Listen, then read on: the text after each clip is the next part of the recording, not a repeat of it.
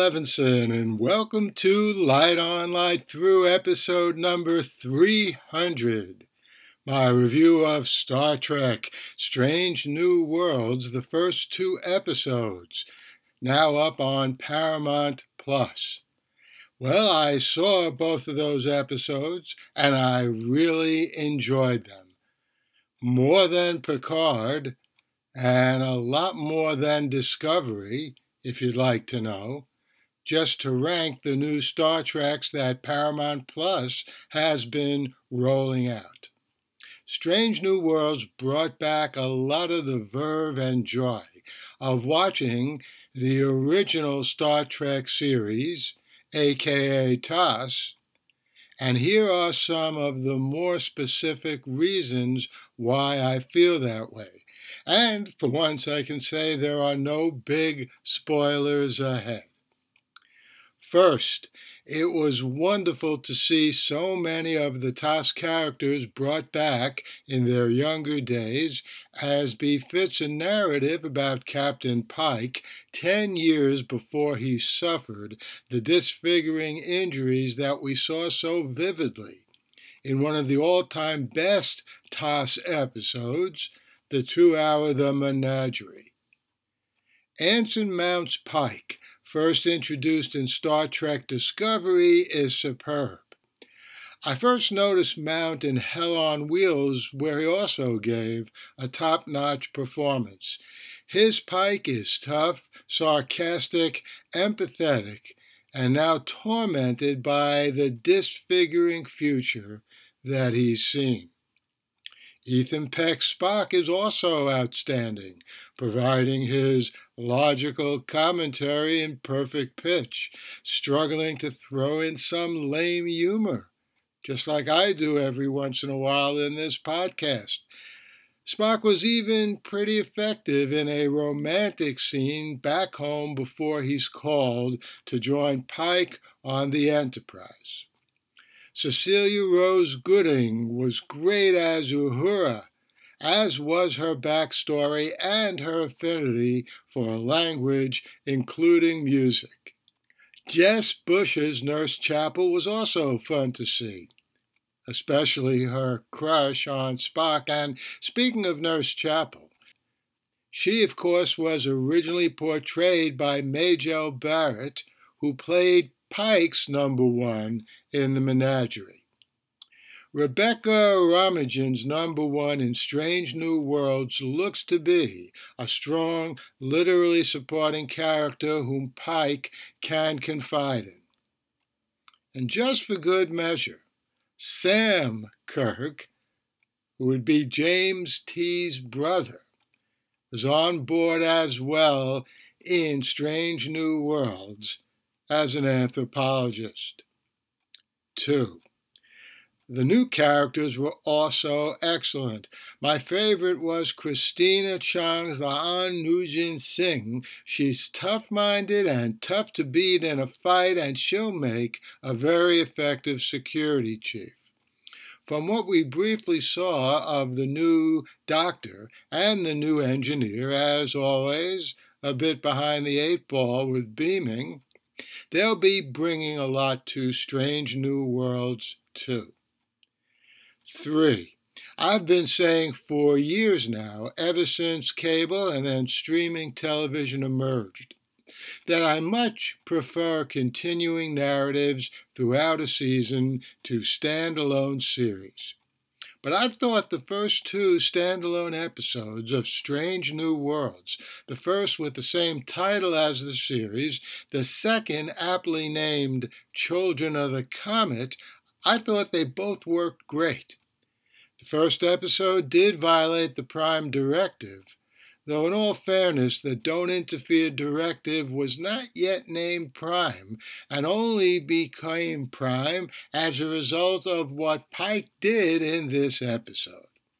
The second episode, about, I guess, an AI driven comet and the belief of its protectors that the comet was a vehicle of a higher power, Well, I thought that was one of the best religion and space stories I've ever seen. It was a really fine and intelligent job, and this made me realize I prefer religion treated in Star Trek to the way it's treated in, for example, Raised by Wolves.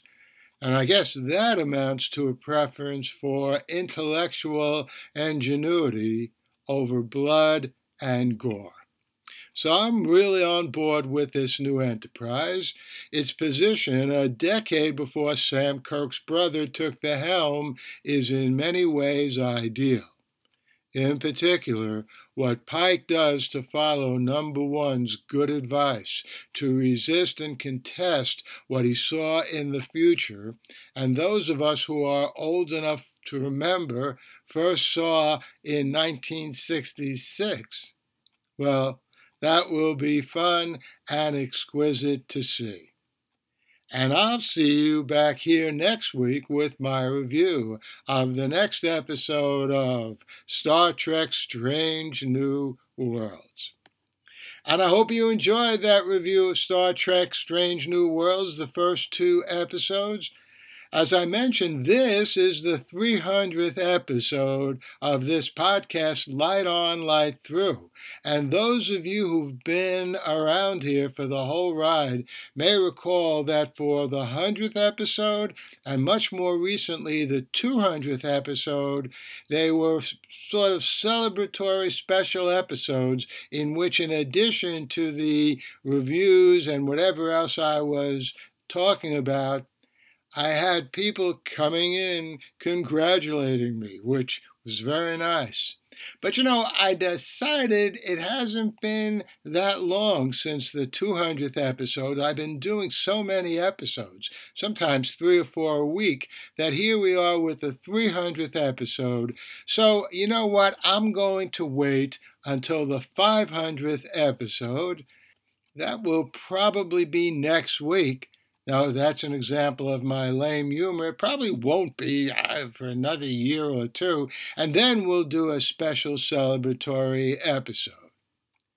I will be back here soon with my review of the next episode of Star Trek Strange New Worlds. I have a review that will be coming up very soon of the new HBO series, The Time Traveler's Wife. I'm continuing to review The Man Who Fell to Earth, and there'll be some other great series coming up on television. Let's see, The Orville's coming back pretty soon. There are all kinds of good movies and television series coming up in the weeks and months ahead, and I'll certainly be reviewing at least some of them right here. In the meantime, stay safe, stay sound. And you know, the Russians are not yet completely out of Ukraine, but the Ukrainians are doing a great job throwing them out of their country. They've taken back a lot of territory that the Russians took in the early days of the war. So you still should do what you can. Anything really that you can to help those brave people in Ukraine get the Russians completely out of their territory. The Light on Light Through podcast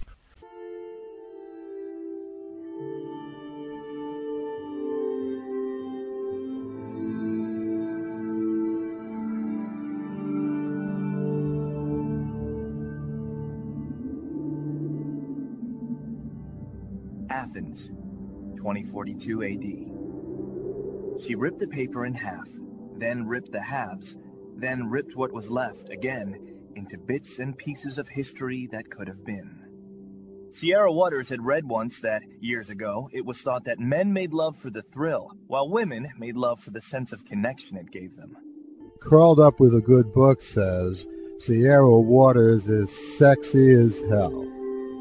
You can find out more about the plot to save Socrates by Paul Levinson at the plot to save Socrates.com.